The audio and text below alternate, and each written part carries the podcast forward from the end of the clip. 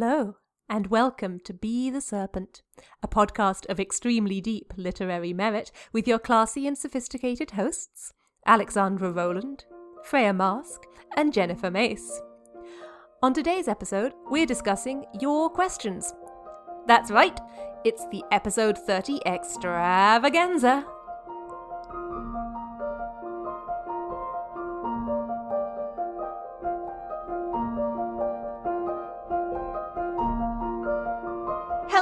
And welcome to the episode 30 extravaganza. I'm Alex, and to repeat a question I asked on Twitter a couple days ago, if you could fuck any historical figure, which historical figure would you bone down with? I'm Freya, and my question for you is if you were a regeneration of the Doctor of Doctor Who fame, what items of clothing would make up your signature look? Bonus points if you answer this on Twitter and give us pictures. Ooh, that's a good question. Uh, I'm Macy, and my question is because I promised, uh, given that the discovery of Nautile actually being spiders, Really? yeah, they're spiders, Oh. and Macy's discovery this week that octopi are technically mollusks, um, what is your favorite sea creature and why?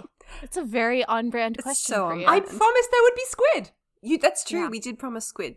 So we are three red-headed fantasy authors, and somebody changed the Google documents to say red-feathered to try and trick me. It did not work. Sabotage. If you haven't realized this by now, dear listeners, we are drinking during this episode. So if slightly giggly, tipsy women and women adjacent people uh, are uncomfortable for you, now you know that. Yeah. So uh it's the episode 30 extravaganza. So we're just answering a lot of listener questions today, things that you submitted to us on Twitter and Tumblr and the Discord, even though I specifically did not welcome questions on the Discord, people. But we made it through using the power of friendship. Uh, but before we get into all those wonderful questions, uh what are we drinking, fellow serpents? And reading. Also and reading. I am drinking an Aperol Spritz, which is the most delightfully bright, lurid orange drink in It the is. world. I discovered it when I was in Italy with my parents a couple of years ago. And given that it is only just the end of summer here in Australia, I decided to say farewell to summer with a very summery drink. In terms of what I've been reading, I finished reading The Ruin of Kings by Jenn Lyons. Ooh. Yeah, that was good. Ooh. It was there was a lot happening in that book. It a lot. I hear that. I hear Yeah, that. it was a lot happening in that book. It's a very dense book. it's a dense book cool. and full of footnotes. And speaking of footnotes, I also Yee! read Yee. Alex's upcoming book, Choir of Lies, for the first time since it was in zero draft form, which Yes. was amazing to see how it has transformed. Has it improved? Please God. Please God tell me it has improved. Yes, Alex, it has improved. I just realized I like put you on the spot on air. You could have said no, it's not improved, and that would have been very bad. Uh, so that's my reading, and I also watched Russian Doll on Netflix. yes. Ah, yes. Oh, it was really great. It was really great. It was. I yeah. do wish it had come out before we did our Groundhog Day Oh, episode. Oh my Yes. God, yes. Yes, I'm so mad. right? Oh, well, we'll talk about it in the future. Um, meanwhile, I am drinking a huckleberry vodka with Sprite Ooh. um, because, and it's delightfully pink and clinky. I'm trolling Alex at this point. Thank you for fucking doing that. I'm not even going to try to edit that out. I yelled at them before this episode started. I was like, "You guys have clinky drinks. Don't you dare clink on my my lovely clean audio." It's fine. It's fine. It's it's an atmosphere note. Um, Is it? anyway, I just about got to 40k in my NaNoWriMo month, so I haven't been reading a ton of things, but while Alex was here, we watched The Umbrella Academy, Mhm. which I'm super excited about because as someone who was present in Bandom in the late 20s, um, Twenties, 20s late 2000s? two Late thousands. noughts? The I the fucking know. naughties, I'm the in my late 20s. What do you want the from me? naughties, Um, The naughties. The oh naughties, God, I can't call it that with a straight face. I can't. Anyway, my point is, I have feelings about Gerard Way, and Mm. as an artist, wink. Um, but mostly as an artist, and so Umbrella Academy was great fun to watch. Yes, we did have a, a a lot of fun with that. I binged the rest of it. Have you finished it yet? Nope. No. Well, cool. I enjoyed it. Um, you know, some problematic aspects, but it was fairly good. I am drinking this drink, which is barely wine. It's more of a quote, open quotes, wine product, close quotes. Uh, it is this alcoholic soda, essentially, that is allegedly like green apple flavor. It's very good. Why are we friends? Um, Why are we friends? Extremely easy to drink, mostly Wine sugar. product. Um, wine, Wine product. or wine adjacent? wine or wine adjacent product. Uh no, it's it's quite good. It's very easy to drink and it's my favorite thing about uh my favorite way to drink alcohol, which is so I can't taste the alcohol. Uh yes, i besides watching Umbrella Academy with Macy when I was visiting her in Seattle, I have also hooray broken free of the Turkish soap opera. I have shed its its uh dreadful shackles uh and I've moved on with my life, thank goodness. Uh it was wonderful while it lasted. proud. Yes, yes. We're very, very Uh, proud. I have not been reading a whole lot this this uh, week, other than uh, upcoming tent poles for our future episodes, uh, because we have one or two that are really kind of doorstoppery. So Just I've been attending to that. Uh, but before we go on, we have a couple cool pieces of news to tell you about. Yes, one in particular. yes, Uh, we're so excited. an exciting reveal for our 30th episode because that's a nice round number. We Mhm. like doing things on the tens We do. because of how many fingers we have. Um, sure. Okay. Why not? sure, the decision the decision to make this announcement on the Tipsy episode was perhaps not fully considered. No. Uh, continuing. so, darling listeners, as you know, we release every episode with a wonderful transcript attached, thanks to the tireless efforts of our glorious scribes. And we've been thinking about that for a little while because it's a lot of work. Uh, it's about Mhm. 11,000 words worth of nonsense. And they have to look up all of the links and uh, make sense of our silly words. And we would love to start giving them something back for that. So we are launching a Patreon, uh, primarily to fund paying the scribes for their tireless efforts. Mhm. Uh, and details of that will be linked in the show notes. Please click on through. I promise there's all sorts of goodies on offer, including um, some figurative snake drawings from our very own Alexandra Rowland, I believe, Yes. are one of our reward tiers. Yes, I'm drawing a snake of the month for you, Yes. dear listeners. So give us your money so that we can turn around and give your money to the scribes because they deserve it a whole lot more than we do. All hail. All, All hail, hail the scribes. scribes. Thank you, scribes. Thank you, scribes. Uh, and one more uh, small piece of news before we continue on. Uh, Hugo nominations are about to close. Uh, those close on the 15th, I believe. This episode goes up on the 13th.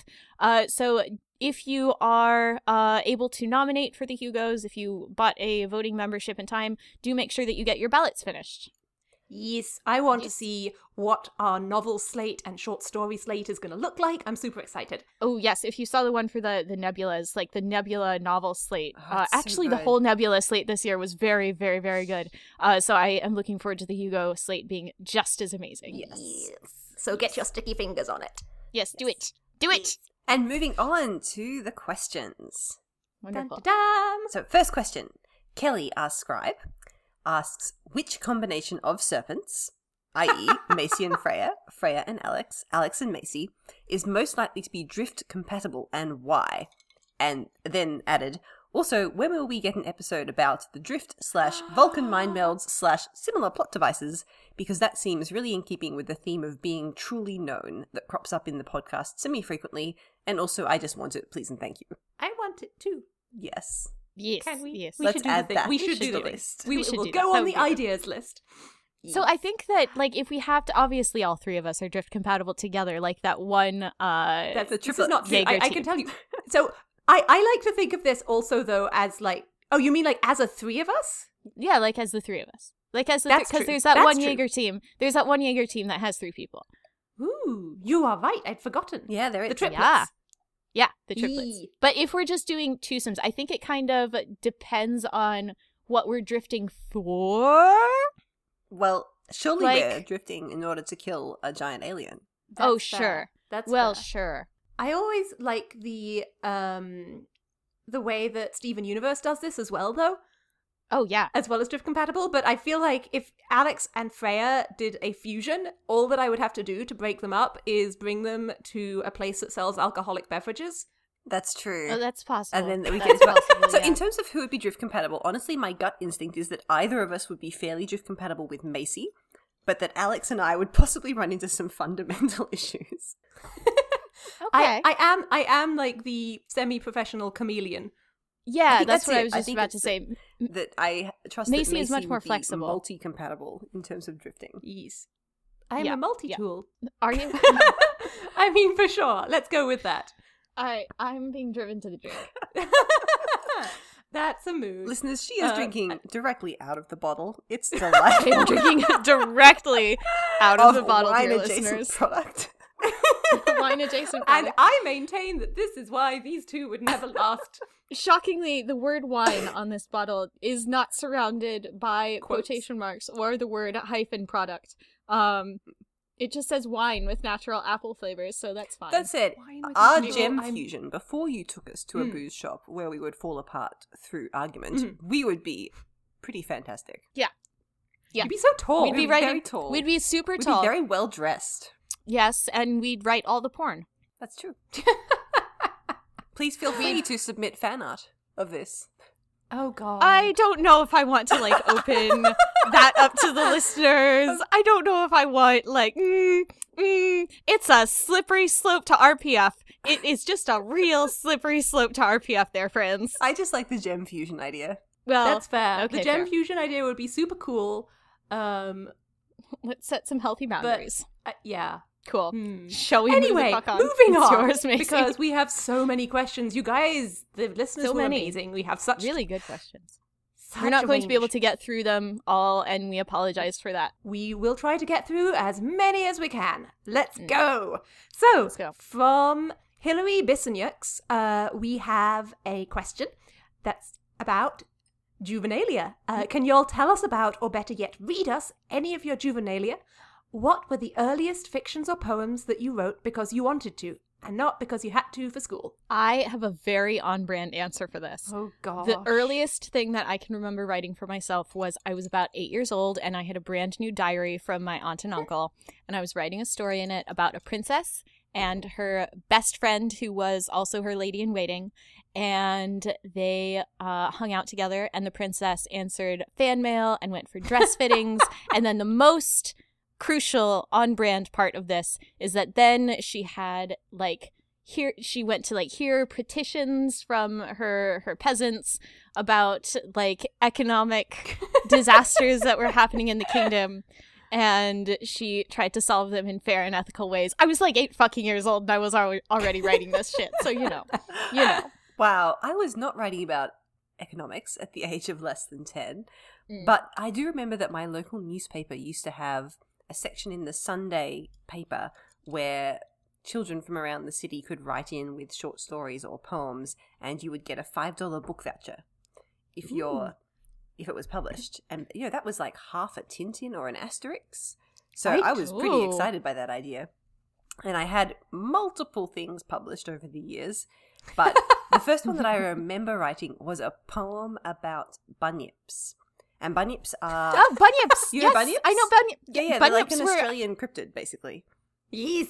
I put sort of bunyips in conspiracy. And I wrote Hmm. a, a poem about bunyips that was inspired when I was driving to my family's coast house. And I remember the first two lines, which were Watch out for the spotted bunyip behind the spotted gum. He may look rather fierce, but he's really rather dumb.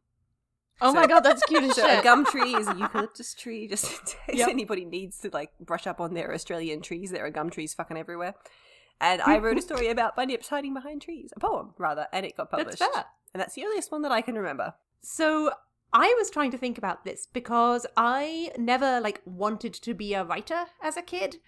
I didn't really write fiction, but I do remember my mother told me this story a little while back, which is when I was like six or seven. We must have done a unit on haiku at school, Mm. and they were like, "You should write a haiku for for this." And so the, at parent teacher conference, they brought out the haiku. They're like, "Here, mother, here is a haiku. Here, Jennifer's mother. Here is a haiku that your daughter wrote about horses." And I'm like, she's like, okay, thank you for showing me this. Here are the 12 other haiku your daughter wrote about dolphins. We couldn't make her stop. But in fairness, this took her the same amount of time as it took the other children to write one, so we didn't try that Oh, hard. please tell me that the name of your memoirs is going to be Endless Dolphin Haiku. he just like kept kept producing them like in like you know child crayon writing with some of the letters backwards and just infinite haiku about animals. Beautiful. really incredible. Uh, next question. Book of Mac on Tumblr asks a question for the third extravaganza. I was wondering if you have any music, songs, or albums that you would recommend, both for background listening or for their storytelling. Well, as I frequently tell my agent and then make her weep, um, you do do that. She cries so much.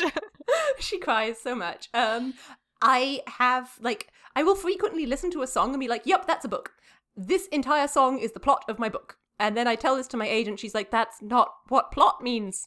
It's not how you. that's not how you that's do not how books work. That's not how you like, do No, no, you don't understand. I list like Barns Courtney's Glitter and Gold is the plot to Squid Necromancy book, Sure, sure. and yeah. she's like, "Sure, you'll figure it it's out." It's a lot of words, Macy. That's a. It's fine. It's the plot. It has. I have a lot of my time and education as a youth was spent doing music related things. Mm. And so I have a lot of I spend a lot of time shouting about music as Alex discovered in a car the other week. That was so great. Okay, so Macy was driving me to the airport, and Macy was like, I am going to have you listen to this piece of classical music. And then she put it on, and then she proceeded to narrate the entire thing to me. she was like, it was this. the mo- She was like, this part means like longing, like yearning and longing. And this part is where they're really gay for each other. And this part is where the longing has been fulfilled. And this, this, is where the is trombones fight the flutes. this is where the trombones fight the flutes, and this is this is the really sexy part. what piece of music was this?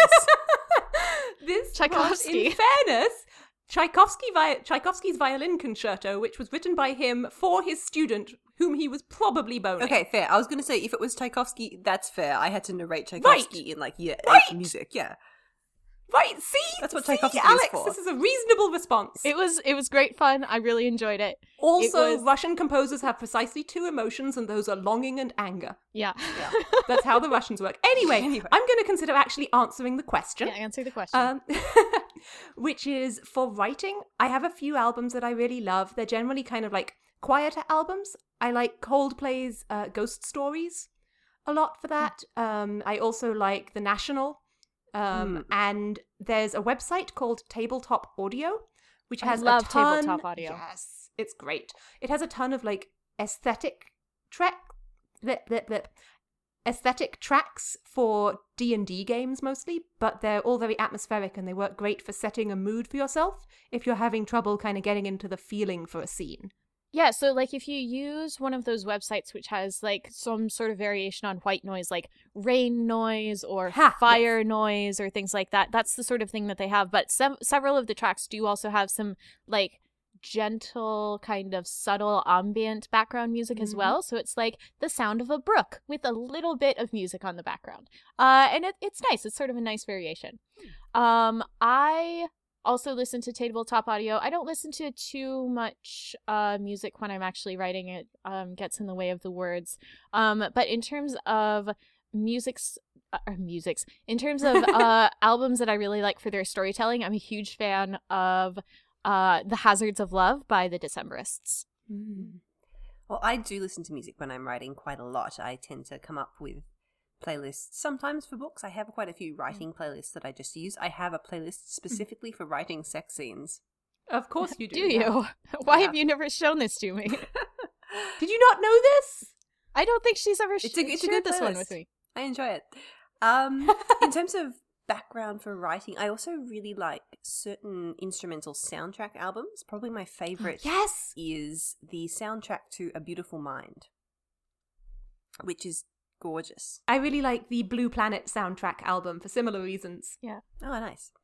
And in terms of albums that storytell, or indeed songs that storytell, mm. I really like Seanan McGuire's album Wicked Girls, and especially the mm. title track, which is about the girls that get judged by their stories and left behind by their stories. And it's sort of angry and melodic, and I love it. I did miss that part of the question, didn't I? Yes. Do you want to answer that part of the question? Now I'm thinking, I'm like, I really love um, concept albums, right? So I love My Chemical Romance's Danger Days um, for the story that it tells, which is super hope punk. It's all about, you know, revolution after the apocalypse. Um, and Suzanne Vega has a ton of really good story songs. Um, the Queen and the Soldier is my Oh, favorite. I love that song. That's a good song. Yes. I might have taught myself that on piano from memory because nerds. Yes. There's a Suzanne Vega song on my sexy playlist. Yeah. I tend to make playlists when I'm having trouble with the emotional arc of a book because I feel like sort of translating it into music makes it easier to Mm. see kind of the emotional arc of Hmm. the the book as a whole. I did this for for Choir of Lies as you guys remember because I was Right. having so much trouble with it uh, during revisions. Well, I've actually made a new playlist for my current working project, Work in Progress, which is exactly 25 minutes long, which is about the right uh, length for a writing sprint for me. Right. Mm. And I'm trying out the thing of just having this one playlist so that as soon as the music starts, I get into the, the mindset of Ah. working on this book. So it's quite short. It's only got six songs on it, but it's working quite well so far. Cool. Very nice. All right, so next question. Escher Texture emailed us this question. Are there any works with a distinct aesthetic that have stuck with you? I always go back to um, Annihilation for this. Right? The the Jeff Vandermeer book. That is a capital A aesthetic book. Right? It's just this gorgeous, um, creepy plant aesthetic told in an epistolary form. And I just, oh, it makes me shudder because it's a horror book, right? But it's also just gorgeous. Mhm. I'm a huge fan of Cat Valente's space opera, as you guys Mm. may uh, remember from last year. I seem to recall that I yelled about that quite a lot. I tend to like uh, aesthetics that are very vibrant and colorful. So besides Mm. space opera, um, also Moulin Rouge and the Russian movie Stilyagi, which I think that I have yelled about several times. Um, anything with like really bright, vivid colors. I feel like Atomic Blonde is a good example again, right? Atomic Blonde got a kind of like it was using color as more of a emphasis and Mm. but it did have sort of like a sort of gritty undertone to it, you know. I like for for for visual aesthetic. I really like the movie Amelie, Mm. Oh, which yeah. has got uh, there's such a perfect marriage between the visual aesthetic and the music aesthetic in that Mhm. movie, which is just makes it really fun to watch and rewatch and rewatch. Uh, book wise, I think Ray Bradbury's Something Wicked This Way Comes Mm. has such a distinct, weird aesthetic. And it really got into my head the first time I read it, and I ended up writing a Hannibal fanfic Hmm. that was very closely derivative of that particular feeling. Like, I wanted to try and capture that sort of like broken down, grimy, fairground, American weird aesthetic, plus, you know, blood and murder. It was great. oh, now I remember the one that I forgot that I was going to say, which is um, I love the whole way that Frances Hardinge does aesthetic, almost more than I love any one particular aesthetic of the books that I've read from her. Mm, yeah, I was thinking of her books at this question. Just super vivid. All right, next question. Uh, Devon asks If you were a witch, what sort of magical tools would you have and be most proud of? Um Hmm. I think the obvious answer for me is any sort of fiber arts related thing. So like I own an actual spinning wheel, I own an actual real loom. That sort of thing. I was expecting you to say murder cat.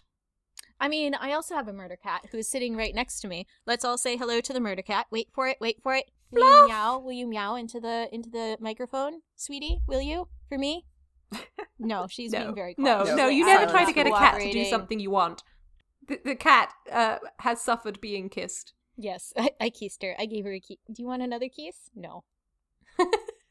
I think I would have mostly knives, to be honest. Ooh. And I'm thinking of like, you know, those people who walk around with those rolled up leather tool belts and you just unroll them and it's either like torture instruments or various tools of your trade. And I would just have a lot of very cool knives made of various different substances.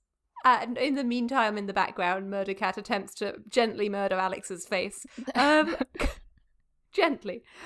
Let's see. I feel like my tools that I would love would be like grimoires. like leather bound books. Books and things. I can also see you having like a hundred, like a wonderful chest full of flasks and vials that is mostly plants.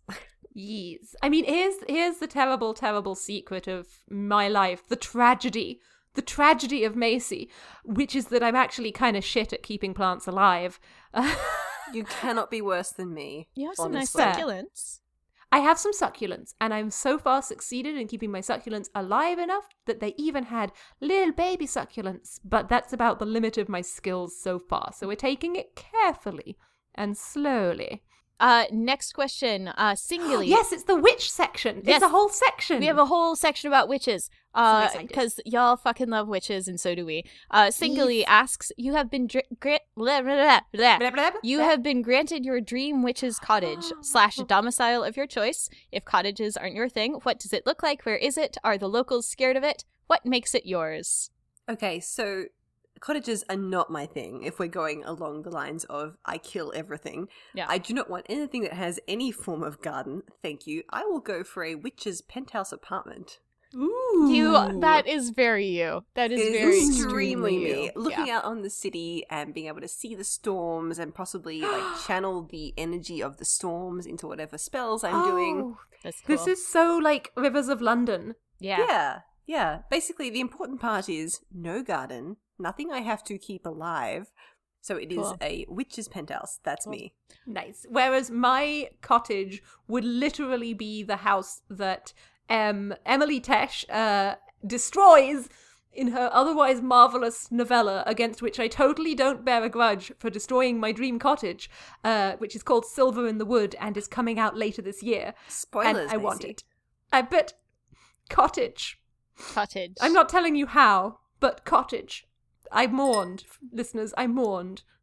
there, there's a, a cottage casualty in this book yes um as for me I, ever since i was like 14 years old i have always had this most dear dream to my heart very dear to my heart uh which is that one day when i'm rich and famous i will live in a castle in ireland with like 15 of my closest friends uh, and have like a, a secret commune for when the world uh, ends and the apocalypse happens and uh, civilization as we know it goes to shit. So I'm kind of still married to that idea. Thank you. You, you have to understand, darling listeners, that this is like a hobby for the serpents. yeah. Yeah, is browsing Irish property websites. This is something we may actually end up doing one day. Listen, you Well- can get a lot of castle for five hundred thousand euros. you I'm just can. saying. You really can. God, Yep. but there's just so much land attached. Okay, you guys can. You look can after stay the sheep. inside. I will stay inside, That's fine. and if anybody needs healing after the apocalypse, then I will do some like- medicine. But I am not doing any fucking gardening. That's fine. You We can you can other make the mill wheel work. Sure, Sure, That Macy. sounds. I will cook and be the doctor. cool. Cool. I'm good at those two things. Next question. So, along the witches theme, Bonnie asks I just finished Uprooted, and my gosh, it was amazing. Correct. I loved Agnieszka, and her grumpy practicality gave me shades of my other favourite witches, Discworld and Sophie Hatter especially. I really loved how her magic came from nature and the roots of her home. I know Freya is interested in that theme at the moment for her next book. Are there any tropes in terms of magic systems like that that appeal to you guys that you would like to discuss? I think that the one of the big themes in magic that I always revisit in my work is magic that requires more than one party to perform. Mm, yeah, you do like that. Right. I love it. Um, I had so much fun writing this little flash piece recently about a mage who steals color in order to stop a volcano, but she can't stop the volcano. So one of them steals the color, and the other one has to do the spell. And I think I just like playing with the dynamic of how do you stop someone from going um, off the rails when they're so powerful that nobody could stop them? Well, you build in checks and balances by having to have another person go along with you, Mhm. and that just kind of stabilizes the whole system for me. Yeah. Like it's a lot harder for you to both go off the rails together at the same time in the same way, um, which, as a counterpoint, makes the villains that much more deliberate. But I think it's a fun um, trope to play with. That's an interesting way to think about relationships too. Like when you have Mhm. this sort of project that you have to work on together. I'm thinking about this because it's true. The idea of magic coming from the land and being drawn from a connection between people and the land is Mhm. something that I am working on. But I think also I'm starting to get more interested in the idea of magic systems that are very divided. So one particular person can do one particular type of magic. So it's not like the Harry Potter magical system where you're either a witch or a wizard or you're not. And if you are, then you can sort of do a bit of everything. And you might have specialties or things that you're better at, but magic is a singular amorphous mass and you can do it or hmm. you can't. I like the idea of exploring very specific magical gifts so that if they're divided by geography or just by chance or by training, the idea that you can do one particular magical type of thing. And I haven't quite decided how I'm going to start exploring that more in other books, but I like the idea of that as a way of exploring people having to come together to work together, not necessarily needing two people for magic, but needing different people's talents and skills. Yeah, needing a medic and a firecaster, and Yeah, exactly. Yeah. So I think that's where I'm going to be exploring more. it's kind of like building a heist team. Then Yes, and one of the ideas that I am using that for is a magical heist. Yay! This is like two books down the road, but it's going to happen. ah, yeah. Yeah. two, only two. When do we get Space Spies? Oh, sorry, three books down the road. Space Damn Spice is next. God the one after it. that is a magical plague story. The one after that is the magical heist. many many plans yeah i'm like super interested in magic coming from a connection with the land as well i mean this goes back to uh we have not mentioned the hieros gamos in like 20 episodes which is That's amazing not true. That's Um, not episode. a long ass time. We've not mentioned it in like three. Uh, not specifically we have not mentioned the hieros gamos in a long fucking time uh it has been more than go- three I'm episodes gonna go run Control F on the transcripts. you fucking do that then I will. um so I will. Uh, but I'm also I really like magic systems um uh that use some kind of um like concrete skill like the magic systems in uh Tamora Pierce's uh Circle of Magic books where uh for example Sandry has her magic manifest through fiber arts and Briar has his magic manifest through plant stuff. Mm. um where like it's one very specific thing that you can do.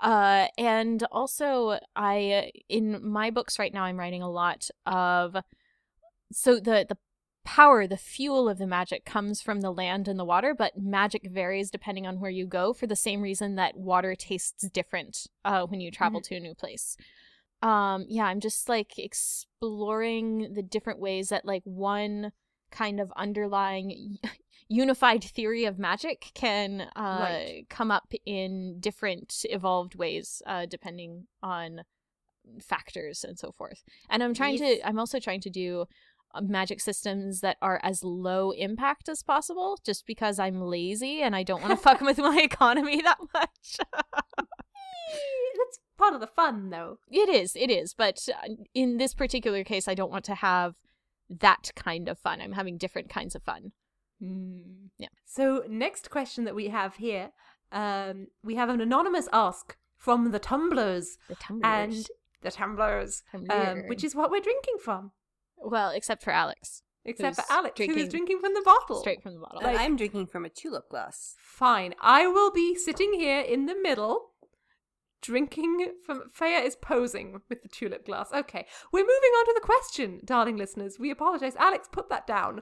If you drown on air, I'm not rescuing you. I don't have your. I don't have your roommates' telephones. The cat will have to do it for us. how can you drown on air I listen, friend. 'Kay. You know full well, full well that that was metaphorical. all right Anyway, shall we have a fucking episode? shall we have a fucking episode yes let's let's have a fucking episode. Um, anonymous. I apologize for this distraction. Um, anonymous on Tumblr asks, "How do you each feel about Fannish identities being linked with professional identities, both personally and with regards to other writers?"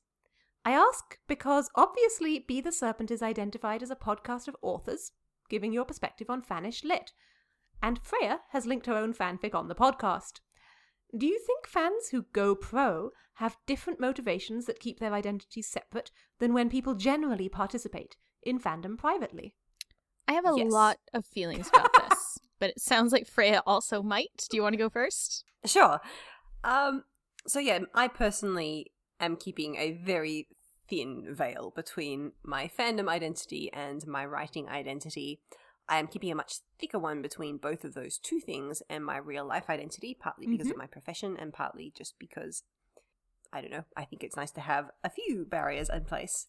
But I think it really depends on the kind of writing career you want to have. And if I was writing predominantly children's or YA fiction, then I would probably do a lot more to maintain a separate identity. And I know a lot of writers do for that reason. Mhm. Because, yes, I've written quite a lot of very smutty fanfic and a lot of things that I would not necessarily want to be freely available if I was writing for children and they Googled my name. Right. Yeah. Whereas because I am writing for adults and I don't particularly mind that much if there's a fairly open secret about what my fannish, you know, Yeah. pseudonym was, Right. then I think for me it's a lot less of an issue. But I can absolutely understand why some writers do want to have that really clear distinction Mhm. and why they don't want to have their fannish identity linked to their actual published name. And I think Seanan McGuire's made some really interesting points around this as well, is that her readers are used to interacting with her as a published writer Mhm. and commenting on or reviewing published work that has been through an editing process and is designed for being sold. Whereas Right. fan fiction is something that probably doesn't go through the same sort of multiple levels of editing and is written just for fun and for fun for other people. And she does not want her readers finding her fanfic and assuming that they have the same right to interact on the same expectation of Mm. what the writing will be. And I think that's ex- incredibly valid. So I think everybody can make this decision for themselves, and nobody has any expectation that a writer should be absolutely honest about their vanishing identity because everyone comes at it from a different point of view. Yeah. And I will note also that like things are constantly changing in professional writing, right? I know that Teresa Nielsen Hayden, who's uh, one of the more senior editors at Tor, frequently says that she's very impressed with the quality of fan fiction and she thinks fan fiction authors are doing amazing things. And that's a pretty recent development, right? Um, so people who are making the crossover like five years ago, certainly 10 years ago, would have an entirely different set of pros and cons to those of us now. Um, like, I know that I kind of thought about it a little bit when we were starting this podcast. Like, do we want to be quite so public and link everything together? And it was like, yeah, no, right now that seems pretty safe. I know that my agent and many agents will quietly message particularly good fanfic authors that they read and say, hey, I don't know if you happen to have manuscripts available. Um, it doesn't happen all the time, but it has been known to happen. Yeah. And that's new and cool. Yeah, I don't think that we would have been able to do this. Like, we might have been able to do this podcast five years ago. I don't think that we would have been able to do this podcast ten years ago. I think that the also because we would have was- been 19. we would have been 19 but like with a with like a time machine or something just like the culture was so different then and fan Right. fiction was still in like such a weird sort of in betweeny not really we're not really talking about it kind right, of zone. completely. um but things are changing so much and and fan fiction is getting so much more uh genuine love and attention and respect uh and that's you know kind of one of the things that we're uh trying to contribute to with this podcast is that continuing evolution towards making uh, seeing fan fiction as something like beautiful and legitimate and its own thing. Um yes. yeah but you guys like have such good answers. I don't think that i have anything else to add to that besides that point so cool We can Right, move on. next question. So Amy Arg, excellent name, asks, are there any things, tropes, pet peeves, etc., that really make you want to throw a book you're reading out the window? So, I read a book when I was preparing for a workshop, and it had, in the first 20,000 words, no women in it. I'm like, okay, well, let's see how this goes. Kept reading a little bit. Three women became introduced. They were all about 16 years old and, ex- Mm. and introduced primarily as sex objects. I'm like, hey, bye. bye yeah Bye. Um, the I don't often throw books across the room, but I do have a strong memory of one time that I did do that. Um, without naming the author or the book because I can't. I'm slightly tipsy right now and I can't. um, it was a male author, and I think the book was written in like the late 70s or 80s, and it had this moment of actual, legitimate, hideous, rapey sexism in it, where this woman was on a spaceship. Uh, with a bunch of human coworkers and a bunch of sentient dolphin coworkers, and one of the sentient dolphin coworkers is like legitimately sexually harassing her. And her human coworkers actually literally tell her to like chill out. It's nice that he's showing you attention. And i was like fuck off entirely with this. I'm not reading a single word more of this. Hell no. Nope. Nope. Nope. I- Yeah, I think I have actually. Oh no, I was going to say I haven't thrown any books across the room. I sort of threw my Kindle into the opposite corner of the couch when I was reading a book a couple of years ago. That was more to do with pacing than anything else. I was just mm. very annoyed at the book on a technical level because I think my reading choices are fairly curated these days. Right. And I, when I'm reading things, it's usually because it's been recommended to me in such terms that I know there's going to be nothing in it that I absolutely hate. I have some very petty pet peeves especially when it comes to fan fiction actually it is t- uh, i really don't like the word lover. And interesting. I don't know why but it's just it grates. And as someone who reads a lot of queer romance it's a very useful word. Yeah. I'm, every time i see it i'm like ugh really? Do we have to? And i i think i've used it maybe once grudgingly in a Yeah. story I sort of squirm a little bit at the term making love. I yeah, I can't handle. No, no, gross. I don't know what it is, but also I don't like reading about kids and pregnancy. But that's Yeah. just because I find it boring. But occasionally it will crop up in a fanfic where you're not expecting it, and unless it's by Astolat, in which case I will keep reading grudgingly, knowing that she knows what she's doing. I will usually be like, "Uh, no, no more of this. No, no, Bye." no, no. Mm, cool. It's fair. Uh, next question. Uh, we have another question from Singly, uh, who sent in uh, a wonderful set of questions. Uh, so we decided to do both of them. Uh, if you could rescue any character from their story, who would it be, and what would you do? I'm gonna answer this last because I'm gonna yell a lot. Aha. Do you guys want to go first? Sure. Well, I know exactly what Alex is going to yell about. So don't Yeah. say that one. My answer is actually a little bit similar. So my person that I would rescue is Nicaise from the Captive Prince Oh yes. trilogy, and I have rescued Nicaise multiple Yes. times via fanfiction. Good, good. Every time I write a Captive Prince AU, I'm like, here he is, he's alive. He's alive. He's fine. Don't fucking kill him. So that's my answer. I just this concept doesn't isn't how I work. Mm. Like for me, it's not rescue this character; it's fix this book because it's also interwoven. Like Yeah. the whole story and the setting, and no, you just got to change like how the novel went.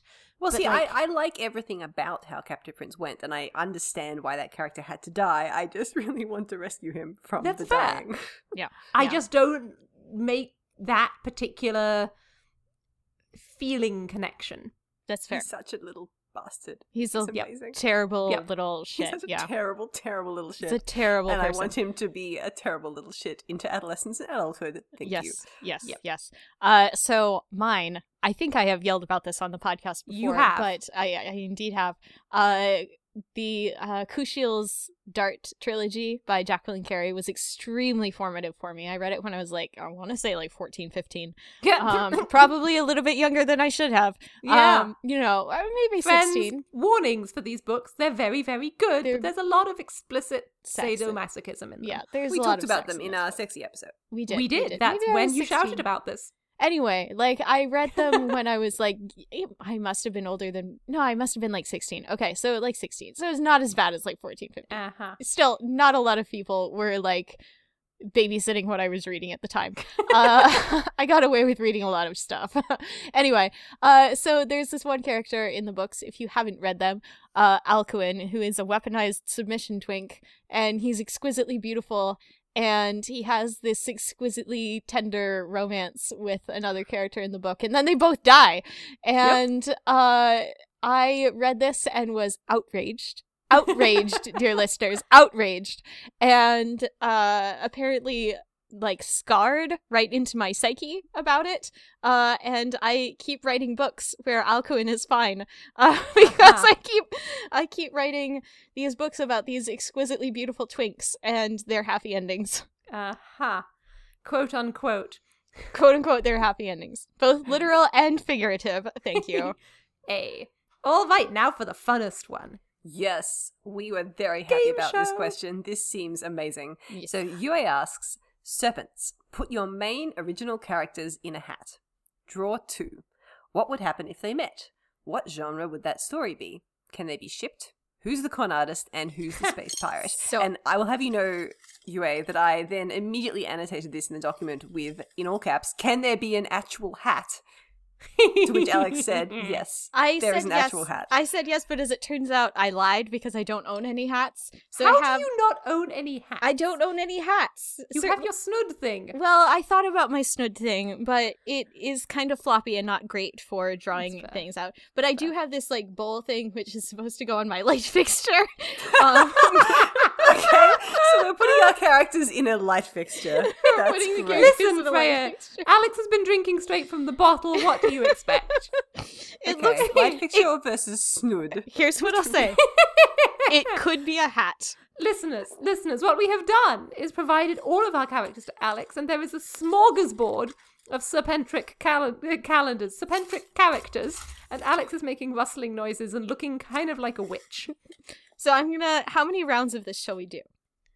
Are Let's we do just a doing couple one and see round? how we feel. Let's just do a couple and make sure that until we all have at least one character that we I'm gonna to say talk we about. throw them back in if we have the same person's character for both. Sounds good. Yes, I agree. Because it should be like one of each. Yes, yes, yes. And okay. once we talk about them, they're out the bowl. Yep. Go. So first round is Luca from uh, Freya's book. Oh, Yay. sorry, I have to pick another one because we got a different Freya character. Hold on. Yep. So Luca. God damn it, Freya! Jesus Christ! My characters just really want to play. They just really It's want to true. play. Okay, here we go. Okay, so Luca from uh, Freya's uh, manuscript, A Sword on Two Fingers, and Evimer from uh, my manuscript, Oh, God. Uh, which is currently untitled, but it's the fealty one about the the gay prince. Oh, there we go. So man. Luca Sword and. Evimer. Sword So, boys. sword sword, boys. yes, but Yeah. also like most repressed person and least repressed person. Yes. Yes. God, Evimer is gonna hate Luca. I'll Oh, tell yeah. you that. Oh, absolutely. And Luca is going to make it his life's mission to try and get a rise out of Evema. A. And So I Luca's think you going to succeed within like thirty seconds. By the way. Yes. Yeah, yeah, yeah, exactly. I think you probably could ship them. Honestly, I think they could have an extremely funny They're narrative. I can Luca like top him? I mean, like, can Luca dom him? I mean, dom, not top, because like Evermer is super attracted to power. So if Luca can beat him up in a fight, then Evermer would be down for it. Okay, Luca might be able to beat him in a sword fight. Okay. Yeah. Yeah. Yes, Ev- but it's Evermer true. could be down I don't think they it. would work long term, but No. they could have some fun, and they Yeah. would have a great adventure together. And Evermer would be like long suffering and like mad the whole time. Absolutely, and Luca would be like, "This is the greatest game in the world, and I have this person here that I can just poke." Luca would be having a immediately whole. Luca would be having a whole lot more fun than Evermer would. Okay, next round. Uh another Freya character, Robin and Isabel. From uh Macy's manuscript, uh Catalyst. Uh she is like a cool mage person and Robin is like a jock boy. Yeah, Isabel really is. is Isabel is a Machiavellian overthinker princess. Yes. Yes, and Robin is a Gryffindor. You could cut him in half, and the word Gryffindor would be written on his soul. He thinks last and punches first. He's very But- nice, though. But he I want to say he it's not that he thinks entirely last, it's that he has to be reminded to think, but he's very good at it when he does it. That's true. He just his urge is number one, can I punch it? And number two, can I compare it to a piece of art? And so Isabel is going to look at him and be like, You are a somewhat more stable and sensible version of my wife, I see. Yeah, she could run rings around him, to be honest. if she decided she wanted to wield him, he'd be like, This seems fine. Yes, uh, she No would make a very good handler. It's, She would be a very good handler. yeah, Isabel is very gay, very gay. Yeah. What kind of genre story would this be if we're doing like an A? Oh, intrigue. Um, it would be London court, like Zen Cho, sorcerer to the crown type shenanigans, and Isabel would wield Robin and his foresight with exquisite um backroom shenanigans. that's true. He would not notice like fifty percent of what was going on.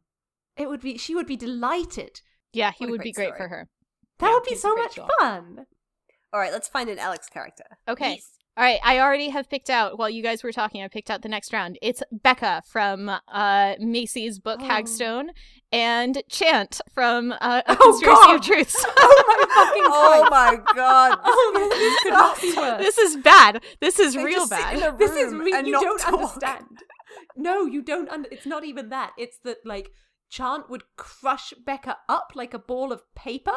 I mean, like Chant is not without feelings. Chant is actually kind of like a soft softy on the inside when it comes to like sad teenagers who hang around him, right? So like he would probably crush her. He wouldn't mean to crush her. Like right. she's I feel like would he like treat her in a similar way to how he talks about Ylfing? Yes, I think that he would see that she can take it a little bit less than Ylfing can. She wouldn't Mhm. understand it in the same way, and so he would sort of, I think, notice that and back off a little bit. He'd still be kind of like curmudgeonly and like grouchy. I don't think that she would like him very much, but I think that he would like her.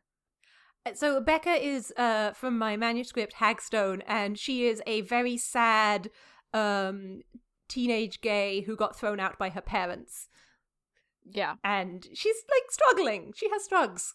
She has Probably tell a story that was like very pointed and was trying to help her, and she'd be like, "Well, that's pointless," and not want to hear it. I Yeah. Because of her mean, I'm thinking of like putting Chant in the cafe in Hagstone in that Mm. role. Mm, yeah. in like a Hmm. member of the community like you could make it work you could make it work and it might actually frankly be better for becca to have to rise to a challenge oh or as him as the chant him as the hag Oh yeah, yeah. Like if he had like a sort of quest for Becca, I think that Mm. would that would work out. Yeah. Yeah. Shall we do one more round? we've done three i We've feel like three. that's good to end on a nice like we've done each pairing Okay. yeah, that's fair enough. Cool. Cool. That was fun. That was great. that was fun I we love should have that. to play that again Yes, we shall play that again. i'm gonna play that at like cons Yes, I think that would be a really fun game to play at cons. Uh next Okay, is next Macy. question. Yeah. So, like a book on Tumblr, and you and me both, friend, like so many books, um, asks, how do you stay on track with any creative endeavor in the face of exhaustion or other life forces, and the possibility of endless distraction? And how do you know when to accept not being on track? for me, having a deadline really, really helps. I am basically useless without a deadline. I can sort of get things done if I have like an internally set deadline. Um, but if I have an externally set deadline, that's where I really thrive. Um, Mm. where it matters to someone else that this thing gets done. So, for example, my editor saying, Can you get this small task finished by next Monday? Or Mhm. my agent saying, Hey, can you get your next manuscript finished by uh, this date three months from now? Um, anything next like that. Monday. Yeah, next Monday. Um, let's be honest, next Monday. Spiders, Alex. Uh, I would get it finished by next Monday, no matter what he said. Uh, or, for example, NaNoWriMo, where there's a lot of other people uh, also having the same deadline as me. Um, so really like external forces, because otherwise, like if it's just something that I set for myself, a lot of times I will give in to the temptation to adjust it or negotiate or Right. any of those kinds of things. Yeah. How about you, Freya? I know that I work really well with external deadlines, and this is why the world needs to publish me because if I had Yeah. an external editor telling me get this draft in by X date. I think I'd probably be quite good at that. Right. But I can set myself deadlines, and if I try and make myself accountable to other people, Mhm. even if they're not sort of professional deadlines, then it does help. But yeah, look, I get distracted. Everybody gets distracted. Sometimes I have to adjust my goals. Like I know that I can write NaNoWriMo amounts of words every day, as well as you know doing my jobs Right. and fitting in the rest of life. But I find it a lot easier to aim a bit lower. And more recently, I've been aiming for a 500 word per day Mhm. minimum word count, which is working really well for me because I'm basically consistently getting between 500 words and a thousand Nice. every day. So I feel like I'm on a streak that I want to keep going at, but also I can get 500 words done in a single half hour Right. sprint if I really pay attention. So it doesn't actually take that much time out of my day to do it. It's just a matter of sitting down and making myself do it. In terms of how do you accept when you're not on track, I can't answer this for you. We are all terrible about yelling at ourselves and blaming ourselves Mhm. Yeah. and we should do this and we should do that. The only thing I can say is have a support group. Get Yep. some people around you who are at a similar stage of your creative endeavor, whatever that is, because you are always a lot better at reminding other people to be kind to themselves than you Right. are at being kind to yourself. And so you just have to find your people. They will keep you on track and they Yep. will remind you to forgive yourself when you are not on track. Yep. And I, I can talk to this a little bit as well. Like, for me, staying on track is all about spreadsheets. Fucking love me a spreadsheet. Mm. Like, I have an obscenely complicated uh, color changing spreadsheet, but also I'm incapable of going much above my target. So I have to ta- set my targets a little bit high because I won't go more than 200 words above them. Um, but when it comes to like noticing my limits and not setting goals too high, I'm very type A. If I set myself a target, I will hit it to the point of not sleeping or giving myself permanent chronic RSI. Uh, welcome to uh, why my wrist is broken.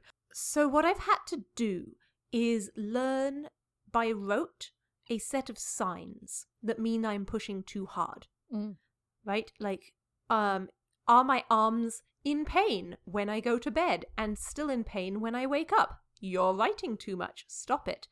Um, or like, does it take me three hours to get a thousand words? Probably you're burned out. Maybe slow down a little bit.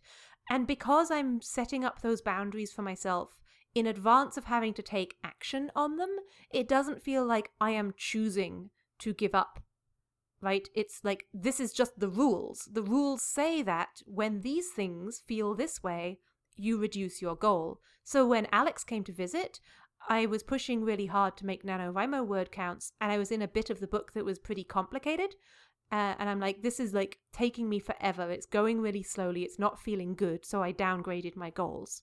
And you seemed a lot happier after you downgraded your goal too. Right. Like you seemed a whole lot str- less stressed just like from seeing you in front of my face. Yeah. Yes. Um, yeah.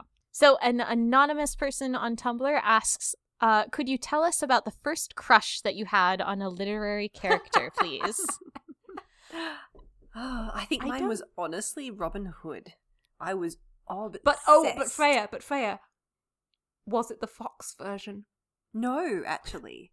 It was the version from Antonia Fraser's book, Robin Hood, which is just one of many, you know, retellings. Uh, and then I went on to Roger Lancelyn Green's retelling of Robin Hood. I went through a stage about the age of eight where I was just utterly obsessed with Robin Hood retellings and Robin Hood stories. And it was 50% crush on Robin Hood and 50% want to be Robin That's Hood. that's a Mm, mood. Sure, sure. That's a mood. And- That's a mood. But that was like the the the first predominant one. But then I was trying to think of the first character that I can remember really being like, oh my goodness, you know, you had that little flutter of this character is so cool and amazing. And I think I had to go back and look up what this character was called because all I could remember was that it was the prince from Raymond E. Feist's Rift War cycle, ah. the two sequels, Silverthorn and Darkness Yeah, of yeah, yeah, yeah. to the initial book, which is called Magician. And his name is Arutha, Prince of Krondor. Mm. And I He's very could 80s. not tell you what he looked like. I think it was like dark and emo-ish. Like he was one of those like tragic, de- tragic, depressed princes, very noble something. I don't know, but he made a very significant impression on me as a wee fantasy reader. Amazing. Amazing. And I know for me, like, th- th- I don't really get crushes. That's not how my like romanticness works. But all of the kids in school were like, "Who's your crush? Who's your crush?" I like Gareth Gates, um, and so I like gave in and Wait, went hold for on. Was Gareth Gates the oboe player? No, Gareth Gates is a pop singer from Oh, okay. late- like the early. Fucking don't not- know who oh Gareth God, Gates I, we're not getting into the oboe player. The listeners do not deserve that. They really do not deserve. They the really don't deserve to hear about the oboe player. They're gonna have to be a lot more good and well behaved if they want to hear about the oboe player. I promise you this: if we reach, I will find, I will find a target goal for our Patreon, and if we pass it, Alex and I will record a 20 minute episode that is just Alex quizzing me about the oboe player. and Deal. Deal, deal. We will figure out what the uh, correct target should be for that. So there's your incentive to click on the Patreon link. Patreon. Support us on Patreon. Sponsoring oboists. No, it was Captain Jack Sparrow. Was the one I'm like, oh, that's a cool dude. I feel like I could swashbuckle like that. Let's be that dude. Like, that's how one does a crush, right? Yeah, totally. totally, for sure. I just want a boat. And he was like, ah, but you have heard of me. I'm like, yeah. so my first literary crush was when I was like three years old, and it was Aladdin, uh, from Disney's Aladdin. Yes, and I had not watched Aladdin in probably like twenty years, uh, and back mm-hmm. in like 2014 or something i rewatched like some songs from it and i had again that same flutter of like oh my god what a great character. I love this character a lot. And i'm like oh this is when i started imprinting on like thieves and con artists. Great! That's a good thing to know about yourself. All right, this is our last question. Dun dun dun. we did it. So, Keith on Twitter asks gonna drink Do you have any ideas for, in capitals, Rowland's 3 with a capital T? What would you heist? So, if we were to be Ocean's 8, but actually Rowland's 3. yes And also, Keith linked us to a picture of Cate Blanchett in the green velvet suit, which was very inspiring. Thank you. thank you Keith. Question. Question, Yes. serpents. Can we heist Cate Blanchett? Sure. Yes. Yes, that's great. Can I also just take a moment to mention how flattered I am at Keith for naming it Rowland's 3? Thank you so much, Keith. Thank you. Keith, get some extra brownie points. I will be sending you your bribe through the mail. Thank you, Keith. Well, you, that means that you have to be the one who comes and recruits us. That's kind of what happened, though. Because, Yeah. like, I Is was it? the one who went, like, I really want to start a podcast, you guys. Let's, you guys, you guys, you guys, let's start a podcast, though. Uh-huh. Okay, what would we heist? So, what would we heist? Besides would- Kate we would heist a castle, obviously. We could That's heist a castle. We yeah. can heist the castle. Because if we heisted a castle, we could get one fuck of a castle. Here's True. what I'm All right, I volunteer Macy as pretending to be the long lost descendant of the royal Scottish line that owned the castle in the first place. We're No, no, doing no, no, no, real you- estate fraud here. No. That's very good. No, I That's promise. I promise, I promise. What you want is Freya with Freya's accent because you don't want the American because everyone's against Americans. Yeah, but no what one you want is the Australian because you do not go to Ireland and put up someone with a British accent as a landowner. Mm, yes. No. So and Freya, has you are the long lost better, of like, like the criminal scion of. Right, a criminal. Right. Yes, Freya, Freya has a better sort of like sort of chill, aloof marble queen demeanor to her anyway. I can yes, I can be your your seneschal. Excellent. I can just see- yeah, hey mate, this is my seneschal. Can we pay Oh you to do an episode in that accent? Her name is Jenny. we finally got Freya to do a funny voice. I didn't know you could do that voice. Every Australian can do that voice. We just mostly choose not to. I'm so proud of you. No, okay, okay. So, listeners, this is how you realize that the Australian accent is actually quite a varied thing. oh, uh, believe, oh, believe me. Freya. In the ocker side of spectrum. Do, do we want to continue this episode in our more exaggerated accents? Because I'm always down for that.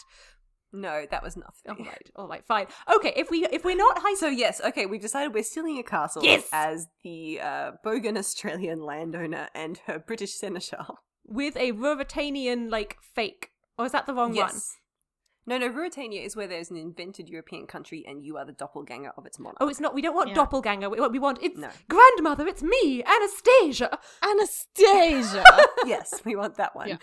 What's that called? The So- Anastasia. Yep. So I think Macy's in charge of logistics. And Mm. Alex, what are you doing during this castle heist if I am the front person? Um, I'm pretty good at research. I am pretty good. you can forge at- things. I can. You can forge things. historical documents that prove that Freya is the heir.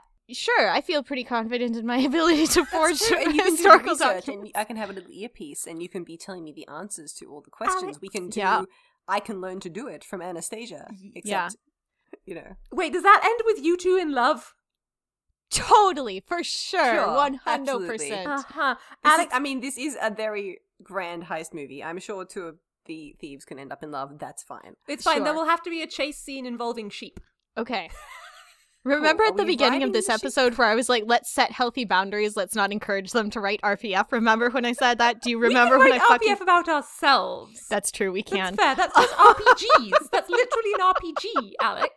Alex. You're right. You're right. You're right. You're right. Of course you're right. Of course I'm- you're of always course right, I'm Macy. right. Of course Yeah. I'm right.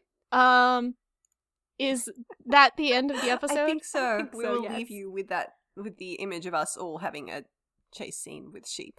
Thank you for joining us, uh, dear listeners. Uh, once again, if you have a couple spare dollars uh, that you would like to use to help support the scribes, uh, check out our Patreon.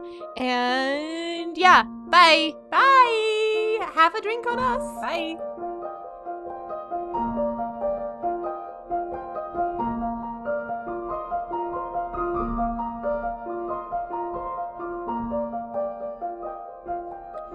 Hey, everybody.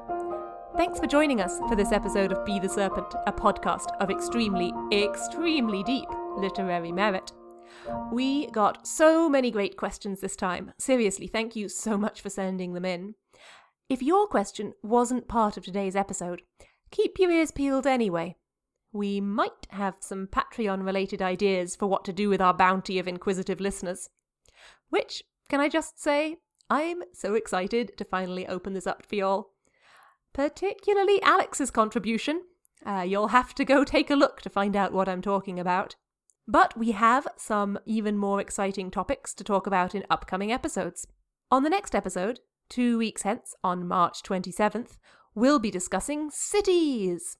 Can they be characters too? If you want to prepare in advance, one of the tent poles for that episode is The City Born Great by N.K. Jemisin, which you can find online at tor.com. So if you have a friend who's into stuff like that, maybe give them a heads up. In the meantime, feel free to continue the conversation with us. Questions, comments, breathless adulations?